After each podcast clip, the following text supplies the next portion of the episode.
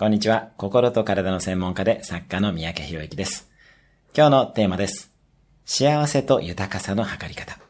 あなたは自分の好きなことを好きな人と好きな場所でどれくらいの時間と頻度で行うことができるでしょうかそれらがどれくらいできるかが幸せと豊かさの測り方です。